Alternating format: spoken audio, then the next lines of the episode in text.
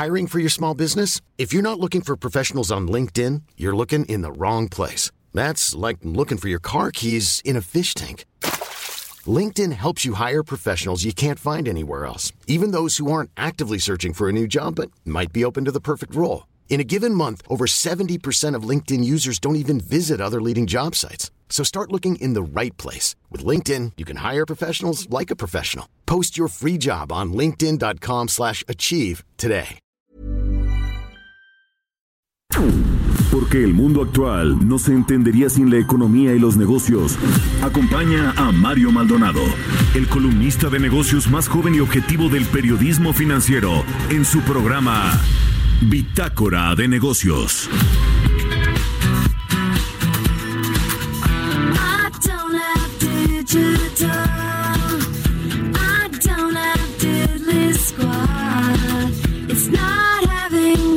I you've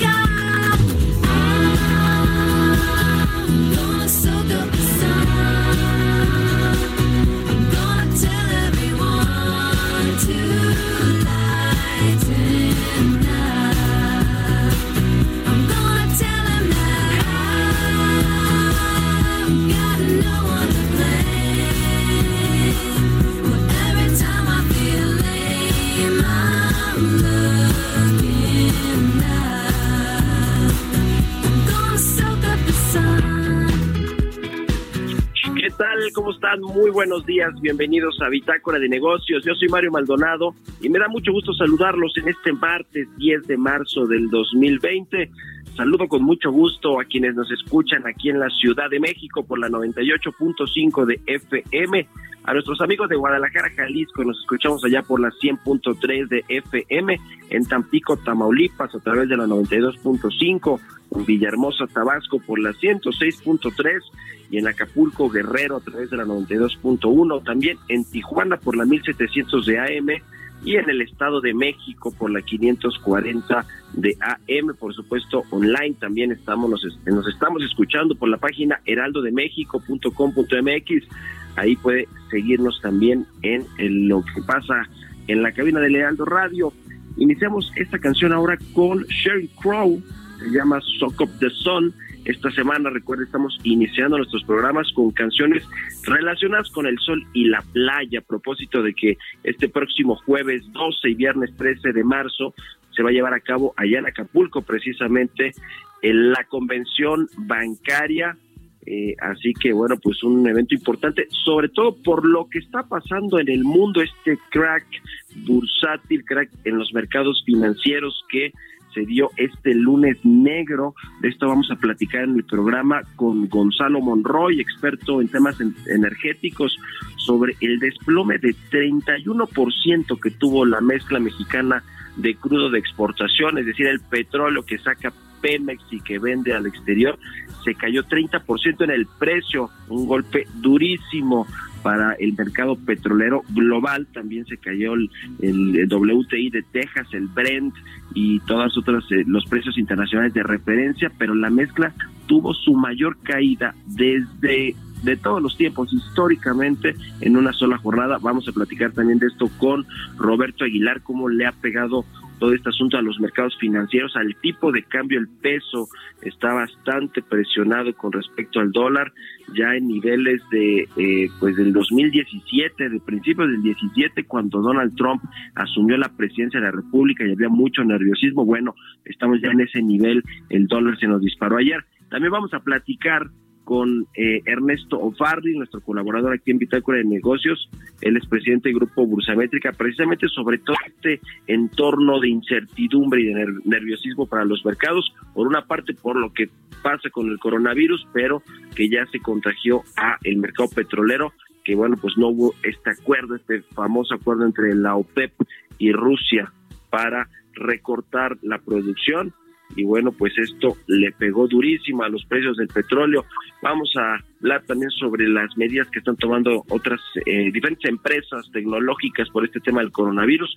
Ya el viernes pasado con Jimena Tolama les habíamos adelantado algo de las medidas de lo que hacían las tecnológicas. Bueno, Apple ya les dijo a sus empleados que se vayan a hacer home office, que no hay problema que, eh, bueno, pues este asunto del coronavirus, para que no se propague, no se esparza más, las empresas toman sus medidas. En fin, se va a poner bueno el programa, quédese aquí con nosotros en Bitácora de Negocios y ya le presento el resumen de las noticias más importantes con las que usted tiene que amanecer este martes 10 de marzo.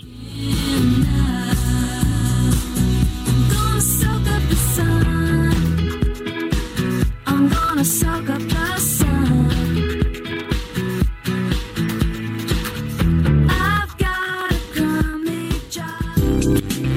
Expo Antati Alimentaria México 2020. Consolida alianzas y negocios el 31 de marzo, primero y 2 de abril. Presenta. Amplio abanico de oportunidades en proveeduría nacional e internacional para el sector restaurantero que incentiva a sus clientes. Lo esperamos en Expo Antati Alimentaria México 2020, 31 de marzo, primero y 2 de abril en Guadalajara. Informes en 5555 809900 y en expoantat.com.mx. El resumen. Mercado petrolero registra las mayores pérdidas en décadas. Petróleos Mexicanos informó que la mezcla de crudo de exportación cerró este lunes negro en 24.43 dólares por barril, lo que significó una pérdida de 11.32 dólares en relación con la jornada del pasado viernes. El presidente Andrés Manuel López Obrador reconoció que sí hay afectaciones en México por el desplome en los precios del petróleo, pero aseguró que el país se va a recuperar porque tiene finanzas sanas. Estoy optimista, primero porque tenemos finanzas públicas sanas, tenemos buenas reservas y no eh, tenemos déficit faltantes en nuestra recaudación de impuestos. Está habiendo buenas eh, señales en cuanto a crecimiento económico.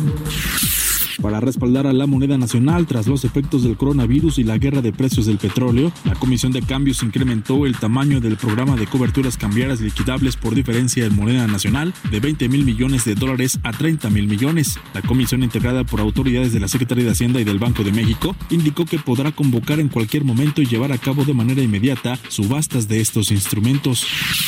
Arturo Carranza, analista en el sector energético, señaló que de continuar la caída de los precios de petróleo y llegar a menos de 20 dólares por barril, el flujo de efectivo de petróleos mexicanos podría estar en riesgo, lo que generaría problemas para implementar su plan de negocios. Agregó que hay muchos proyectos de exploración y producción de Pemex donde los precios tienen que estar por arriba.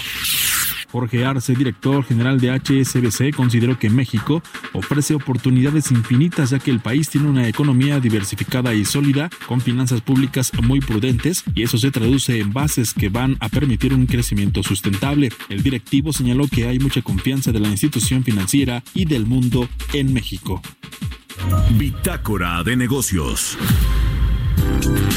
Expo Antati Alimentaria México 2020. Consolida alianzas y negocios el 31 de marzo, primero y 2 de abril. Presentó. El editorial.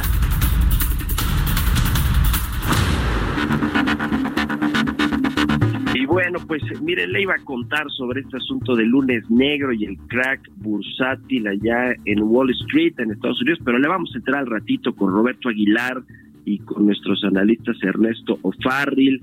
Eh, vamos a hablar también del tema petróleo, ya le decía con Gonzalo Monroy, y mejor le voy a dar una exclusiva calientita porque todavía no se anuncia ni en la bolsa ni en ningún otro lado y tiene que ver con este pleito que trae la familia mi- de los particularmente Miguel Alemán Magrani que es el presidente del Consejo de Interjet y de otras empresas importantes Eh, bueno se acuerda este pleito con el grupo Televisa que le había comprado la estación eh, de radio que se llama Radiópolis o Televisa Radio donde está W Radio y demás y que no le pagó finalmente Miguel Alemán lo que se le, lo que se comprometió a pagarle, que era por ahí de 1.248 millones de pesos. Bueno, le confirmo que ayer este eh, grupo eh, de Miguel Alemán le pagó a Televisa ya el 50% del valor pactado por la compra de Radiópolis de acuerdo con, con fuentes que están ahí siguiendo este proceso, es decir, que le pagó 624 millones de pesos,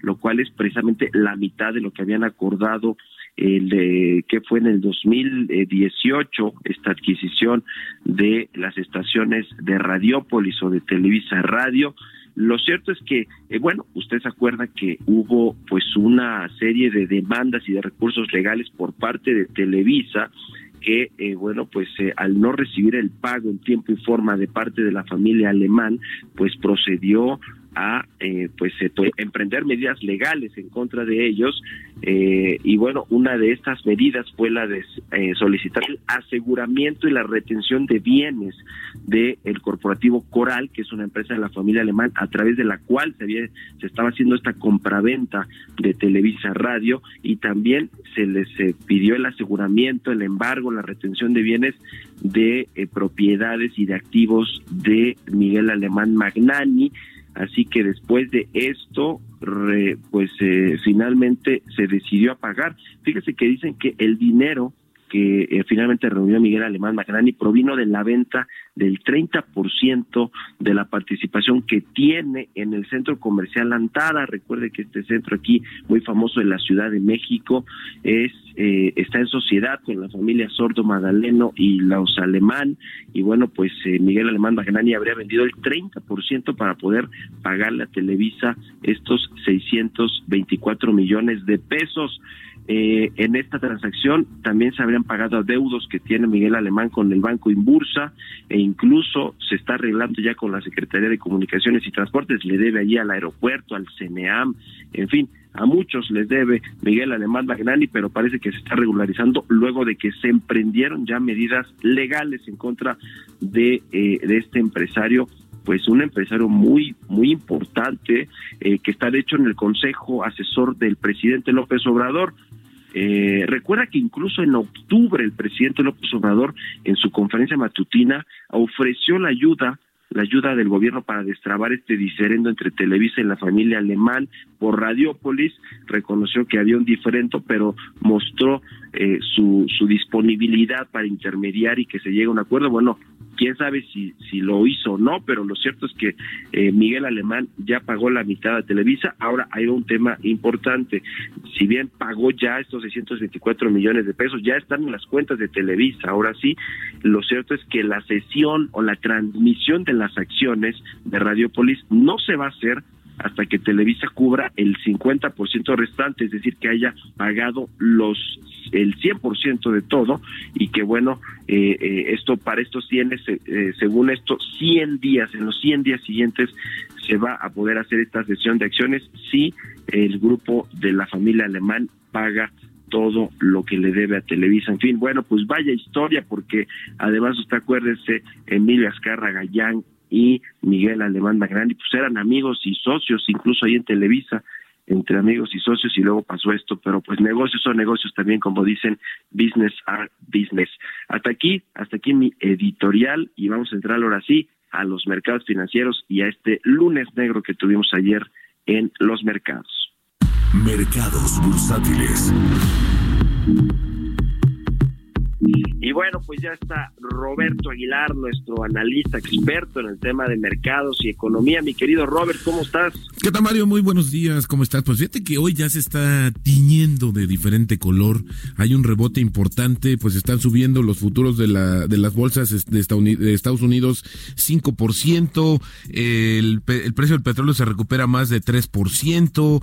Eh, en general, los, las, eh, los mercados asiáticos también respondiendo de manera positiva, recuperando una parte de lo que perdieron ayer, que fue histórico, y en todos los análisis, Mario, ayer eh, haciendo referencia al 2008, había cosas que no, habí- no se habían dado, no se habían, no habían sucedido en el, mercado financiero desde 2008 con estas sendas caídas de todo lo que, eh, bueno, pues ayer incluso el tipo de cambio que hoy ya está regresando a niveles, pues mira más, eh, eh, está ahora cotizando en 20.57, y hay que decirlo que pues no es necesariamente por el tema de las subastas de coberturas de Banjico, si ayudó en algún momento, pero más bien viene en un rebote generalizado. Y creo que de profundidad, Mario, es interesante comentar que los argumentos han sido más el tema del coronavirus, porque es muy complicado, insisto, saber cuánto será o, o si ya tocamos fondo o no en términos de las afectaciones de salud y en las afectaciones económicas. Y el tema del petróleo, pues eh, no deja de ser una variable importante pero que hoy está rebotando y que bueno, pues también al, al final del día a ninguno de los protagonistas de este mercado petrolero le, pues le conviene la caída tan drástica de las cotizaciones y ahí pues por supuesto que en algún momento deberá de haber algún tipo de arreglo o de acuerdo con Arabia Saudita. Pero déjame entrar en materia del coronavirus. Los casos de nuevos contagios del coronavirus en China continuaron moderándose y hoy se reportan solo 45, mientras que el gobierno anunció que va a comenzar a permitir que los ciudadanos comiencen a viajar dentro de la provincia de Hubei, que tú sabes es el epicentro del contagio, en cuanto finalice la aplicación de un, del llamado sistema de código de salud. Leía que esto tiene que ver cuando cumples todos los requisitos, pues el gobierno te autoriza y ya podrás movilizarte. Sin duda una buena noticia para el caso de China, que está confirmando 80.904 casos de contagio y 3.123 decesos. Así es como está en el caso de China, pero fíjate que en contraste, fuera de China el número de casos avanzaron eh, a 28.674, es decir, eh, casi 4.000 confirmaciones en un solo día, mientras que los decesos sumaron 686 encabezados por Italia que por cierto declaró ya la cuarentena nacional, Irán, Corea, Francia, Japón, Estados Unidos y España, entre otras naciones. Bangladesh, Albania y Paraguay fueron los países que se sumaron a la lista, de infectados y ahora ya tenemos 104 naciones donde se reportaron los casos de coronavirus. Esto también información de la Organización Mundial de la Salud. Y ayer te decía, pues obviamente los mercados de Estados Unidos sufrieron su mayor pérdida diaria desde la crisis financiera de 2008 en una sesión en la que aumentaron las preocupaciones sobre una recesión ante el desplome de los precios del petróleo y los continuos temores sobre el coronavirus. Hay un índice que se llama de volatilidad o VIX, que es el del miedo, le conocen también Mario, alcanzó un nivel más alto también desde diciembre de 2008 y el promedio industrial, por ejemplo, Dow Jones retrocedió 7.8%, el Standard Poor's 7.6 y el Nasdaq 7.2%, pero como están ahora los futuros, Mario, pues es muy probable que pues recuperen una muy buena parte de lo perdido el día de ayer. Así es que si el lunes fue negro, a lo mejor este martes va a ser verde, seguramente por el tema de pues mejores condiciones o precios de oportunidad y este rebote generalizado del mercado que como te decía está beneficiando a todos los activos financieros del mundo. También los mercados financieros pues en México se hundieron, el tipo de cambio cerró en terreno negativo aunque recuperó algo de terreno en la recta final de la sesión luego de que la Comisión de Cambios eh, donde participa la Secretaría de Hacienda y el Banco de México anunció el incremento del monto de su programa de coberturas cambiarias, mientras que la bolsa cerró en su mínimo nivel desde mediados de octubre. Fíjate que es interesante porque ayer hubo un poco de discusión de cuánto fue el nivel max, este mínimo que habría tocado el tipo de cambio. Pues de acuerdo con Reuters hubo registros de hasta 22.92 pesos cuando se estaba alcanzando ya una, eh, una depreciación de 14% en el momento más álgido, Mario. Sin embargo, bueno, pues se fue moderando y bueno, pues como te decía, hoy ya estamos contando una historia diferente en términos de la cotización de nuestra moneda. El petróleo también se desploma. Eh, ayer eh, se dio a conocer que la mezcla nacional, que tiene, hay que comentarlo, tiene eh, receso o tiene un, un, retraso en términos de la actualización de los precios, se ubicó entre, cayó 31.7% y se ubicó en 24.4 dólares por barril, el precio más bajo desde febrero del 2016. Así tenemos los registros y bueno, pues el resto de los variedades de petróleo también por ese mismo camino con sendas caídas superiores incluso a 25 y 24%. La Comisión de Cambios, es importante comentar lo que pasó eh, de 20 mil a 30 mil millones de dólares, el equivalente justamente a, este subasta, a esta subasta. Hay que comentar, Mario, que no son dólares, porque esto afectaría a las reservas internacionales, sino más bien son una especie de seguro o cobertura que se vende y ahí hay una mecánica muy interesante. Esto se había venido utilizando, de hecho, se han vendido eh, a través de esta subasta 5 mil 500 millones de dólares y esto, insisto, pues ayudó de manera eh, pero eh, pronta, pero luego se diluyó el efecto y hoy pues está más, el, tipo de cambio está siendo beneficiado, pero más por el tema de la recuperación global. Y ayer FEMSA, que quiere limpiar entre comillas a Estados Unidos, pues llega a un acuerdo con la estadounidense Waxy, eh, una empresa para justamente crear una plataforma dentro de la industria de distribución especializada de productos de limpieza y consumibles en Estados Unidos. Va a invertir 900 millones de dólares la empresa mexicana allá en Estados Unidos, Mario. Y bueno, pues nada más te reitero justamente que el tipo de cambio, nuestra moneda, 2064, así es como está negociando en estos momentos. Pues vaya el lunes negro. Oye, Robert, este programa, esta ampliación de Hacienda de 20 mil a 30 mil millones de este programa de coberturas, sí está, digamos, eh, realmente le ayuda al tipo de cambio eh, a fortalecerse. ¿Es una buena medida de bote pronto de Hacienda o pues es algo que, que no le va a ayudar mucho a los mercados? Pues fíjate que hay dudas sobre, a ver, or- originalmente lo que hacía el Banco de México, muy ligado a lo que también estuvo haciendo en su momento el Banco de Brasil, que sirvió, el Banco Central de Brasil, que sirvió como referencia a, México, es que pues para calmar esta presión de, de, demanda de dólares en el mercado, pues lo que saliera a subastar justamente parte de las reservas. El tema es que esto, por ejemplo, a México le benefició porque eh, tenía una, un diferencial de precios entre lo que había registrado el costo de estos dólares y entre lo que lo había vendido. Y esto, pues, eh, te acordarás que fue un alivio para las finanzas públicas de este país porque, pues, en realidad lo que estaba entregando el Banco México al gobierno federal fueron unos excedentes o ganancias cambiarias, porque así, así fue, o sea, así fue lo que sucedió. Y después dijeron, bueno, pues el, alertaron que esta situación lo que iba a hacer es que, pues, iba a comer las, las eh, reservas internacionales, que es uno de los atributos o uno de los factores de fortaleza de la economía mexicana y de cualquier otra economía. Hoy tenemos 184 mil millones de dólares, de acuerdo con la información del Banco de México, en nuestras reservas internacionales. Y eso, pues si seguimos vendiendo los dólares con esta demanda de que obviamente tú los vas a vender a un precio eh, más atractivo para calmar esta situación, pues te los vas a acabar en cuestión de días. O sea, esta es una de las situaciones que también hizo que cambiara la, la forma de salir a subastar y ahora lo que están haciendo, te decía, esta especie de coberturas donde pues es importante comentar que ahí el Banco de México lo que hace es un anuncio de cuánto es lo que pretende subastar o el equivalente y luego los bancos o los intermediarios financieros presentan sus ofertas, sus posturas y en cuestión de dos minutos, Mario, es una subasta interactiva muy rápida,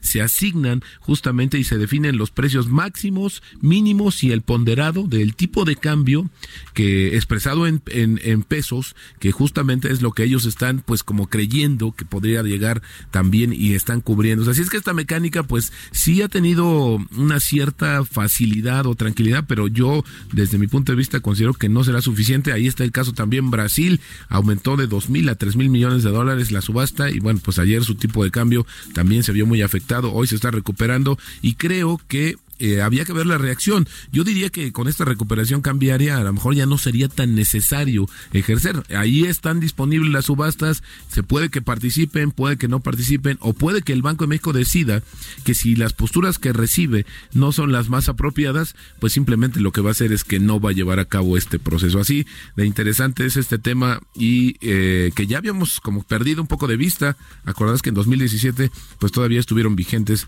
estas subastas de coberturas cambiarias. Todos los días había por lo menos un par de subastas, Mario. Ahora, el asunto, mi querido Robert, de dice Arturo Herrera que estamos bien blindados, que están todavía parte de estos fondos de estabilización de, de ingresos presupuestarios, hay fondos estatales, hay eh, coberturas de, los precios del petróleo, es decir, Arturo Herrera está tranquilo, yo siempre lo veo muy tranquilo al secretario de Hacienda cuando habla de estos temas eh, de, de las crisis o de los de las turbulencias financieras, pero a ver, quiero preguntarte si sí estamos, como dice Arturo Herrera, blindados, y por otro lado, ¿qué va a hacer ahora el Banco de México en esta próxima reunión del 26? Porque eh, si bien los bancos centrales ya tomaron medidas de estímulo, recortando las tasas de interés, relajando la política monetaria. Lo cierto es que como tenemos hoy el tipo de cambio, mi querido Robert, una baja de 50 puntos base o más que se aventara a hacer el, el, el, Banco de México, le quitaría eh, eh, pues atractivo al, al, al, al, a los activos mexicanos y yo no sé si se pondría peor la cosa y esto le pega a, la, a las importaciones y, al, y a la inflación, que es el mandato del Banco de México. ¿Cómo ves estas dos partes? Eh, qué bueno que comentas eso porque justamente ayer a raíz de esta depreciación tan acelerada comenzó a surgir pues esta este esta apuesta o estas proyecciones respecto a qué sería a cuál sería el movimiento del Banco de México. Y hay que decir Mario que ya algunos desde la semana pasada el caso de HSBC, eh, Bank of America habían como eh, contracorriente un poco porque las apuestas de que iba a bajar una eh, medio punto porcentual pues cada vez eran más crecientes. Y ellos decían no, tiene que ser una cuestión de baja más moderada por el tema de que también hay un dilema hoy con el Banco de México. Si bien es cierto, Mario, que una baja en la tasa de referencia en México podría alentar la reactivación de la economía de manera mucho más lenta o más retardada, porque no es tan inmediata, pues también el otro que se enfrenta es que si, como tú decías muy bien, baja la tasa, eso va a ahuyentar la llegada de, dólares y esto pues va a todavía complicar más la situación. Ahora, yo lo que creo es que el mayor, el que está más atento y viendo eh, esta eh, movimiento de recuperación del tipo de cambio, pues debe ser el Banco de México, porque ya abajo de estos niveles, en el 2072, que es como está eh, negociándose, pues creo que también es una, es una, eh, un respiro momentáneo y había que ver también cómo comienza o cómo se eh, empiezan a modificar a nivel global, porque ayer en el comunicado que mandó la Comisión de Cambios, en primer lugar, eh, la redacción es muy importante, porque en primer lugar puso como el factor de riesgo el coronavirus y después el precio del petróleo. Así es que hoy pareciera que está mucho más preocupado por ese tema y, y, el Banco de México yo creo que la apuesta más grande es que no va a seguir a la Reserva Federal, que por cierto se dice que en su reunión programada para la siguiente semana pues sí estaría bajando un cuarto de punto, pero hoy eh, ante esta este ajuste tan brusco en los mercados, creo que se tienen que repensar la manera en que el, el, eh, los bancos centrales y el mundo se van a coordinar para tratar de solventar o amortiguar el efecto que sin duda va a ser cada vez más creciente del coronavirus en la economía global, Mario. Así es que yo voy por una situación de que sea un cuarto de punto y se vaya a, eh, retrasando o, o siendo más lenta el ajuste monetario en México. Ya. Y, y por último, Robert, en 40 segunditos, este tema de el superávit primario que lo tenemos en, una proyección de 0.7% para este eh, 2020, ¿tú crees que va a terminar reduciéndose, va a terminar bajando para tener recursos? Porque, a ver, va a crecer menos la economía, va a haber menos recursos eh, vía petrolera y menos recursos fiscales. Ah, De algo, de algún lado tiene que sacar el dinero para los proyectos y los programas del gobierno. Totalmente, Mario. Bueno, tú lo decías ya, esta situación, sobre todo un caso que tiene que ver con una contingencia sanitaria, esta creación de un fondo, pues va a tener que reclamar recursos de alguna partida presupuestaria y creo que en la medida en que puedan hacer una, un ajuste más fino de esa, de esa estabilidad de las cuentas nacionales podría ser benéfico para cubrir otras necesidades. Sin embargo, también lo que está pasando y el activo más importante que hoy tenemos para defendernos de esta volatilidad internacional como país es la estabilidad que tenemos en nuestras cuentas cambiarias, en nuestras cuentas del gobierno y también eh, esta, este, este, pues este armamento, por así decirlo, de las reservas internacionales, que son más de 180 mil millones de dólares, que creo que no es nada despreciable la cantidad, Mario. Bueno, pues ahí está, mi querido Robert, muchas gracias. Al contrario, Mario, muy buenos días. Muy buenos días, síganlo ahí en Twitter, Roberto AH, y a mí también, arroba Mario Mal, y a la cuenta arroba Heraldo de México. Vámonos a, a una pausa, son las 6.28, regresamos. Continuamos en un momento con la información más relevante del mundo financiero en Bitácora de Negocios con Mario Maldonado. Regresamos. Estamos de vuelta en Bitácora de Negocios con Mario Maldonado. Historias empresariales. Estamos de regreso aquí en Bitácora de Negocios y le contaba sobre las medidas que están tomando las empresas tecnológicas ante este virus, ante este brote del coronavirus alrededor del mundo que bueno, eh, si bien ya eh, hay casos eh, que están pues por más de 100 países, como ya nos decía Roberto Aguilar, eh, se está tratando de contener, aunque en algunos lugares, como es el caso de Italia, pues no, no ha podido hacerse de esta manera. Pero bueno, le decía que las tecnológicas, como el caso de Apple, pues ya recomendaron a sus empleados hacer, a través de un memorando, hacer home office si las características de su puesto lo permiten. Esto, bueno, pues ya le decía, con la intención de prevenir posibles contagios del coronavirus. Nuestro jefe de información, Jesús Espinosa, nos tiene la historia. La empresa estadounidense Apple Inc. diseña y produce equipos electrónicos, softwares y servicios en línea. Tiene su sede central en Cupertino, California y la sede europea en Irlanda. En 2015 se convirtió en la empresa más valiosa del mundo según el índice Burns al alcanzar los 247 mil millones de euros de valor. El 3 de agosto del 2018, según The Wall Street Journal, la compañía se convirtió en la primera empresa en lograr una capitalización de mercado de un billón de dólares. Debido a la propagación del coronavirus, el CEO de la empresa Tim Cook envió un comunicado a los trabajadores de distintas oficinas globales para invitarlos a trabajar desde casa y calificó el brote de coronavirus como un evento sin precedentes y un momento desafiante. En Estados Unidos se registran ya más de 500 casos y 21 muertos. La enfermedad alcanzó 30 de los 50 estados de ese país. De acuerdo con el comunicado que Cook habría mandado a sus trabajadores, les dijo que se sientan libres de trabajar de forma remota si su trabajo lo permite durante la semana del 9 al 13 de marzo. Dijo que la compañía está haciendo un gran esfuerzo para reducir la densidad humana, es decir, el número de personas en un lugar, y garantizar que los equipos que están en los sitios puedan hacer su trabajo de manera segura y con tranquilidad. Agregó que esta política es para las áreas con la mayor densidad de infecciones y que se centró en las oficinas corporativas de la compañía en las áreas de Santa Clara Valley en California, además de Seattle, Corea del Sur, Japón, Italia, Alemania, Francia, Suiza y el Reino Unido. Un portavoz de Apple confirmó los detalles del memorando a los empleados. Cook también dijo que los trabajadores por ahora en las oficinas afectadas a nivel mundial continuarán recibiendo el pago en línea con las operaciones comerciales habituales. También mencionó una serie de recomendaciones a los empleados que si tenían fiebre o tos, evitaran ir al trabajo hasta que se hayan recuperado. Lavarse las manos con frecuencia, no tocarse la cara y seguir los procedimientos de cuarentena después de regresar de áreas con infecciones. Además de Apple con anterioridad, otras compañías de tecnología como Microsoft o Facebook ya han implementado una serie de medidas para reducir el riesgo de contagio entre sus colaboradores. Para Bitácora de Negocios, Jesús Espinosa.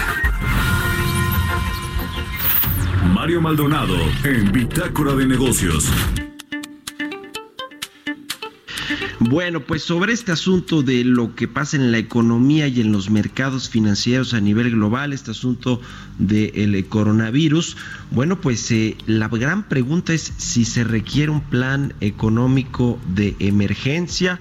Las cosas en China están muy mal, la producción automotriz cayó 80% en febrero. Fíjese nada más el tamaño de este golpe a la industria automotriz china y bueno, pues en esa en esa medida el comercio y el intercambio comercial que tiene China con el mundo, pues también se ha visto afectado. Esto ya le pegó a los mercados y se va a trasladar directamente a la economía. De esto vamos a platicar con Ernesto O'Farrill, colaborador aquí en Bitácora de Negocios y presidente del grupo Bursamétrica. Mi querido Ernesto, ¿cómo estás? Muy buenos días. ¿Qué tal, Mario? Muy buenos días a todos. Pues escribías ahí en tu columna del financiero interesante sobre si requerimos o no un plan económico de emergencia pues en qué estamos aquí en México y en el mundo, porque si bien se ha tomado algunas medidas eh, por parte de los bancos centrales, los ministros de finanzas o la Secretaría de Hacienda, en el caso de México, pues el asunto está, está muy complicado. Sí, bueno, por- porque está coincidiendo en el tiempo la crisis del coronavirus, que implica una interrupción en, los suministros, en las cadenas de suministros a nivel mundial, y obviamente nos pega en toda la cuestión manufacturera, y también nos pega en el turismo. Eh, y coincide esto con una guerra de precios que precisamente por la caída de la demanda, pues eh, ha surgido en los últimos días, ¿no? Prácticamente a partir de que el viernes se conoció que entre Arabia Saudita y Rusia, en una reunión de la OPEP, pues no hubo consenso para seguir reduciendo la oferta, pues entonces eh, los árabes, Aramco, la, la compañía Aramco, ha eh, reaccionado de una forma muy, muy violenta, eh, ha amenazado con incrementar su producción de 9 millones a 10 millones de barriles diarios inmediatamente y llegar incluso hasta 12 millones de barriles diarios de producción. Pues eh, incrementar en 3 millones de barriles diarios la producción a nivel global, pues es un eh, tiro de gracia ¿no? para los precios. Y pero no nada más con esta amenaza se quedó conforme Arabia Saudita, sino que adicionalmente el sábado empezó a ofrecer descuentos eh, de más de 15 dólares hasta 20 dólares en los precios de, su petróleo hacia refinerías, clientes de Aramco en Asia, en eh, Europa, en Estados Unidos, Norteamérica, y pues con esto pues tiró el precio de, una manera eh, súbita, ¿no? El- el día de ayer vimos al WTI hasta en 28 dólares, la mezcla mexicana se fue a 24 dólares. Hoy están teniendo los, los precios de los crudos eh, una recuperación de 9% en lo que, en lo que estoy viendo ahorita en la pantalla, pero bueno, pues la baja fue de 30% o más, ¿no? Entonces esta circunstancia, eh, pues sí está pegando fuertemente a la economía mexicana y sí creo que la economía, nuestra economía merece pues el diseño de un plan de emergencia económica, porque no creo que solo eh, gastando el presupuesto eh, o con otro empujoncito con los que hem- hemos visto en el pasado se pueda remediar esta situación. Hay que recordar que estamos en una circunstancia de estancamiento. Entonces es, es muy fácil que pues con la desaceleración que vamos a ver en el mundo, eh, pues nos vayamos a recesión. Eh, América cuenta con indicadores oportunos de la economía de México. Eh, para el mes de enero nosotros estamos estimando, en base a estos indicadores, que la economía mexicana pudo haber crecido. No, no estamos estimando ya contracción, sino una, un crecimiento de alrededor del 0.5% anual en enero. Y para febrero, acabamos de, lo estamos publicando este día, pero en adelanto, estamos estimando un incremento probable del 1.7% anual. Bueno, estos incrementos se deben principalmente a una mejoría en las exportaciones, porque la economía de Estados Unidos está bollante. Bueno, pues si viene una desaceleración y tenemos de regreso eh, a las exportaciones en contracción, pues la economía mexicana se va a caer. Ahora, Ernesto, ¿cuáles medidas en específico tendría que tomar el gobierno mexicano para sacar, pues ahora sí que a México y a la economía del atolladero? Porque ahora está el problema más grave. Eh, tuvimos una eh, pequeña crisis económica el año pasado, donde a pesar de que en el mundo no había crisis, en México caímos 0.1% en el Producto Interno Bruto. Ahora sí hay una tormenta perfecta que tiene que ver con el coronavirus, con esta pelea entre la OPEP y Rusia y no se ponen de acuerdo y que bueno, México está en medio de todo eso y el, y el secretario de Hacienda Arturo Herrera ha dicho muchas veces que los planes contracíclicos, que debe haber fondos y no sé qué, pero lo cierto es que eh, hoy por hoy no tenemos nada y tenemos muy poco margen porque no hay dinero, no hay recursos. ¿De dónde sacar estos recursos y qué se tendría que hacer? ¿Tú qué crees que, debe- que debería hacer el gobierno para presentar un plan convincente? Mira, desafortunadamente también tenemos una circunstancia crítica en Pemex y el gobierno le va a tener que meter dinero porque no, no han escuchado otras propuestas que han recibido para fortalecer a Pemex o para eh, permitir que la industria petrolera siga avanzando. Entonces, pues van, a tener que meterle dinero a Pemex y con eso me parece que se van a gastar parte importante de lo que quedan de los guardaditos eh, de los, los fondos de estabilización de ingresos presupuestales.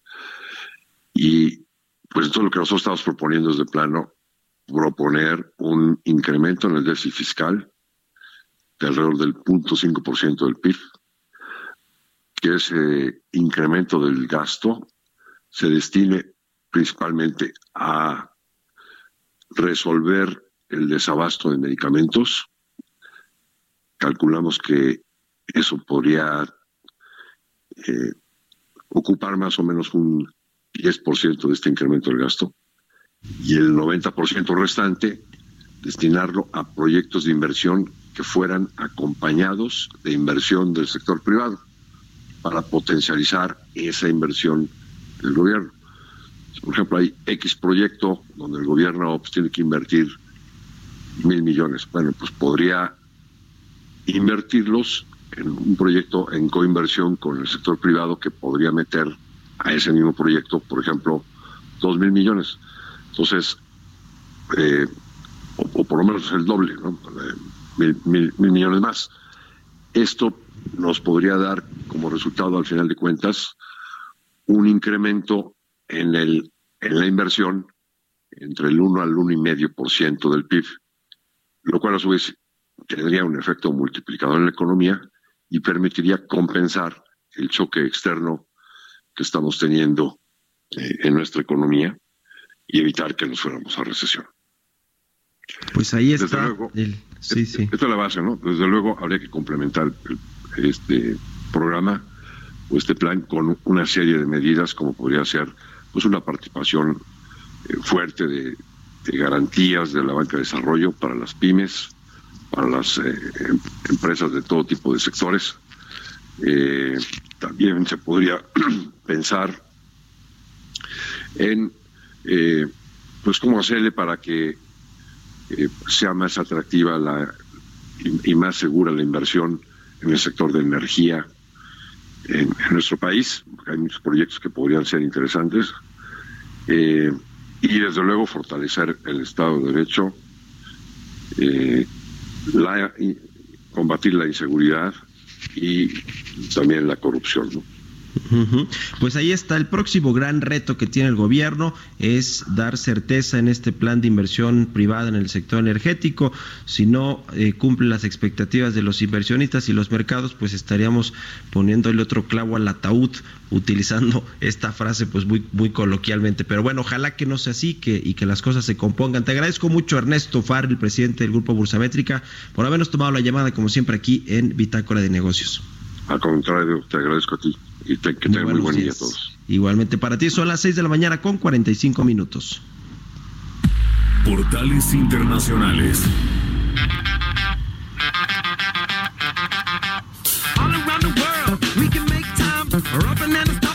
Jesús Espinosa ya está en la cabina de El Heraldo Radio. Mi querido Jesús, ¿cómo estás? Muy buenos días. Mario, te saludo con eh, mucho gusto. Muy buenos días en este martes, martes 10 de, marzo, luego de este lunes también eh, negro. Pues se siguen moviendo los mercados. También hay información desde el otro lado del mundo con las cuestiones del petróleo y también con el coron- coronavirus. Y si te parece bien, comenzamos con el Financial Times porque esta mañana en tiempo real publican sus portales que Arabia Saudita pues intensifica ya también la guerra de los precios del petróleo con suministros adicionales y es que el productor estatal de petróleo pues planea la producción a 12.3 millones de barriles de crudo por día en abril. También el presidente de los Estados Unidos Donald Trump eh, plantea recortes de impuestos como respuesta al coronavirus y es que el presidente hablará con los líderes del Congreso sobre medidas económicas también y así las ha llamado unas medidas económicas muy drásticas. También en este mismo portal, a medida que el Standard Poor's 500 se tambalea,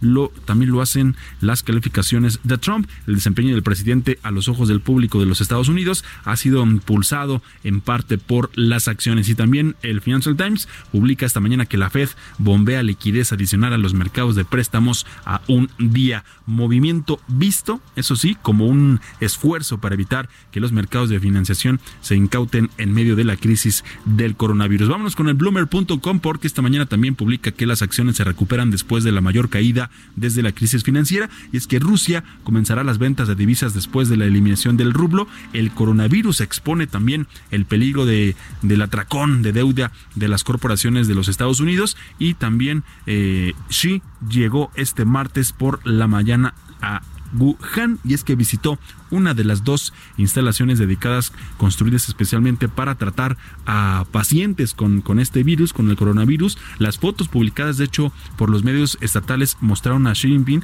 usando una máscara mientras hablaba con los pacientes a través de una videoconferencia y también se dirigía al personal médico fuera del hospital. Wuhan, donde la enfermedad pues surgió por primera vez en diciembre ha estado en cuarentena desde el 23 de enero, en lo que algunas personas ven como un enfoque de mano dura después de también eh, fallas anteriores para actuar lo suficientemente rápido como para detener la propagación. La visita de Xi se produce después de una disminución constante de las infecciones, con solo 19 casos nuevos eh, este martes y una leve reducción también de las restricciones dentro de la capital de esa ciudad para permitir que algunas personas viajen dentro de la provincia. Vámonos rápido, Mario, con expansión porque la tasa de inflación interanual de China se sitúa en febrero en el 5.2%, lo que supone dos décimas por debajo de la lectura registrada el mes anterior, cuando los precios registraron la mayor subida desde octubre de 2011, según datos también de la Oficina Nacional de Estadística. El brote del coronavirus complicó la tendencia de los precios, ha indicado esta mañana el director del área de estadística urbana de la Oficina Nacional de Estadística, para quien la implementación de una serie de medidas como la reanudación del trabajo y la producción permitió una estabilización en los precios. Y es que el IPC sigue subiendo, pero la tasa de incremento se ha reducido con un fuerte aumento del precio de los alimentos. Y ya para cerrar, el economista.es, Laura Castelli, la secretaria de Estado de Finanzas de Italia, ha anunciado que el gobierno suspenderá el pago de hipotecas y también otras facturas para aliviar las cargas financieras de los hogares afectados por el coronavirus. La medida también se extenderá para las pequeñas y medianas empresas que tengan dificultades de liquidez para pagar facturas y los intereses de su deuda. Esta medida pues está sobre todo dirigida a las familias que están sufriendo de forma directa el impacto del coronavirus en sus bolsillos, aquellos también, aquellos pequeños negocios en sectores como el turismo. Italia está siendo el segundo país más golpeado por la crisis del coronavirus, lo que ha afectado sobremanera al turismo, una de las ramas de actividad más importante de la economía de Italia. Millones de familias viven del turismo o también de los sectores indirectamente relacionados, entre otros sectores, Mario. También el deporte, por ahí ya se está diciendo que la liga, la Serie A, se suspendería hasta el mes de abril. Mario, así los portales esta mañana de este martes. Muchas gracias Jesús Espinosa, pues vaya, vaya complicaciones para el deporte también que está teniendo este asunto del el coronavirus. Gracias Jesús, muy buenos días. Buenos días. Bitácora de negocios. Oiga, ya estamos llegando a la recta final del programa, pero quiero platicarle dos notas. Una que tiene que ver con una empresa que se llama Constellation Brands, la ubica. Bueno, pues es la empresa que fabrica eh, marcas de cerveza, algunas de las del grupo Modelo, y que es eh, su principal exportador de eh, productos de esta famosa cervecería mexicana. Bueno, en enero, a finales de enero, el gobernador de Baja California, Jaime Bonilla, dijo que la Secretaría de Medio Ambiente y Recursos Naturales mm, estimaba que no había suficiente agua para la operación de esta planta de Constellation Brands allá en Baja California. Es una planta, déjenme le digo, que tiene una inversión de 1.400 millones de dólares, así de ese tamaño es de las inversiones grandototas que no hemos visto, por ejemplo, en este sexenio, en lo que va del sexenio del presidente López Obrador. Esta ya se había anunciado y bueno, pues está construyendo. Después de esto que dijo el morenista Jaime Bonilla, gobernador de Baja California, el presidente López Obrador tomó esa bandera y dijo que se va a hacer una consulta, una consulta pública como con la que echó atrás el aeropuerto de Texcoco y, bueno, todo lo que ya se había construido. Esta consulta, dijo, se va a realizar el 21 y 22 de marzo, es decir, ya en los próximos días y va a ser vinculante, es decir, que si en la consulta los habitantes de este municipio de Baja California, donde se está construyendo la planta, dicen que no va porque no hay agua y porque les va a afectar las condiciones que tienen ahí en, en, este municipio, pues entonces adiós a esta planta. Eso por supuesto ha generado una, eh, pues eh, ha puesto el grito en el cierro la, empresa Constellation Brands porque dice que se van a crear cuatro mil empleos durante la etapa de construcción y luego ya 750 empleos permanentes para la gente de Mexicali y bueno pues en general para la gente del país.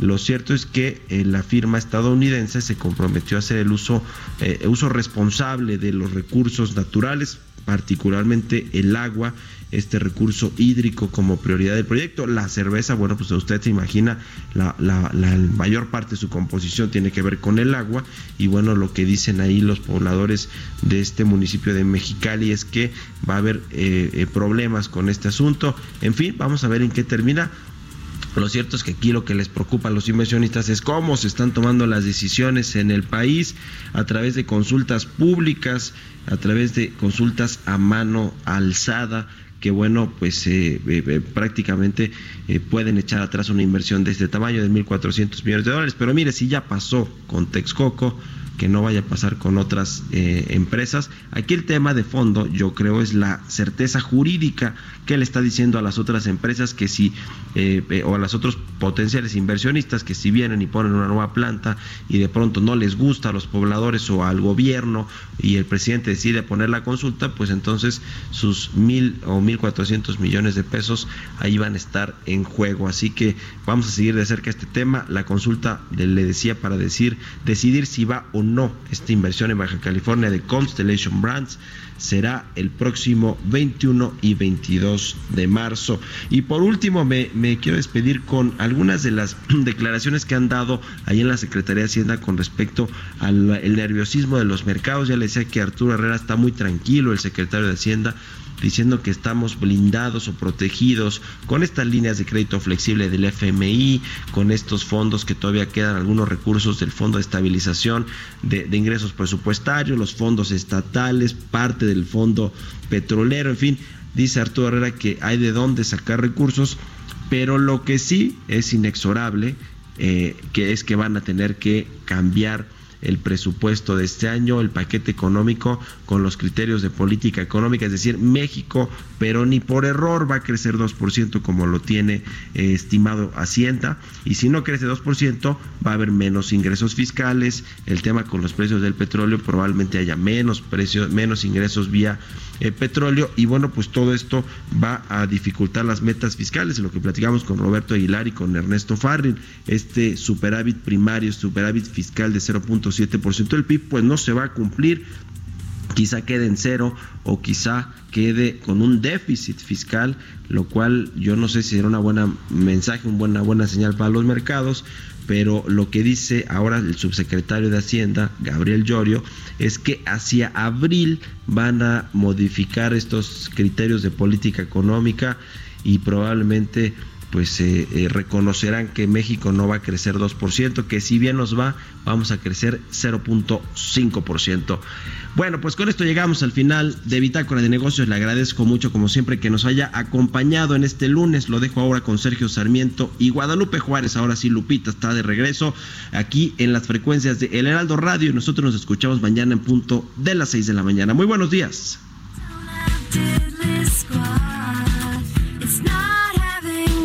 You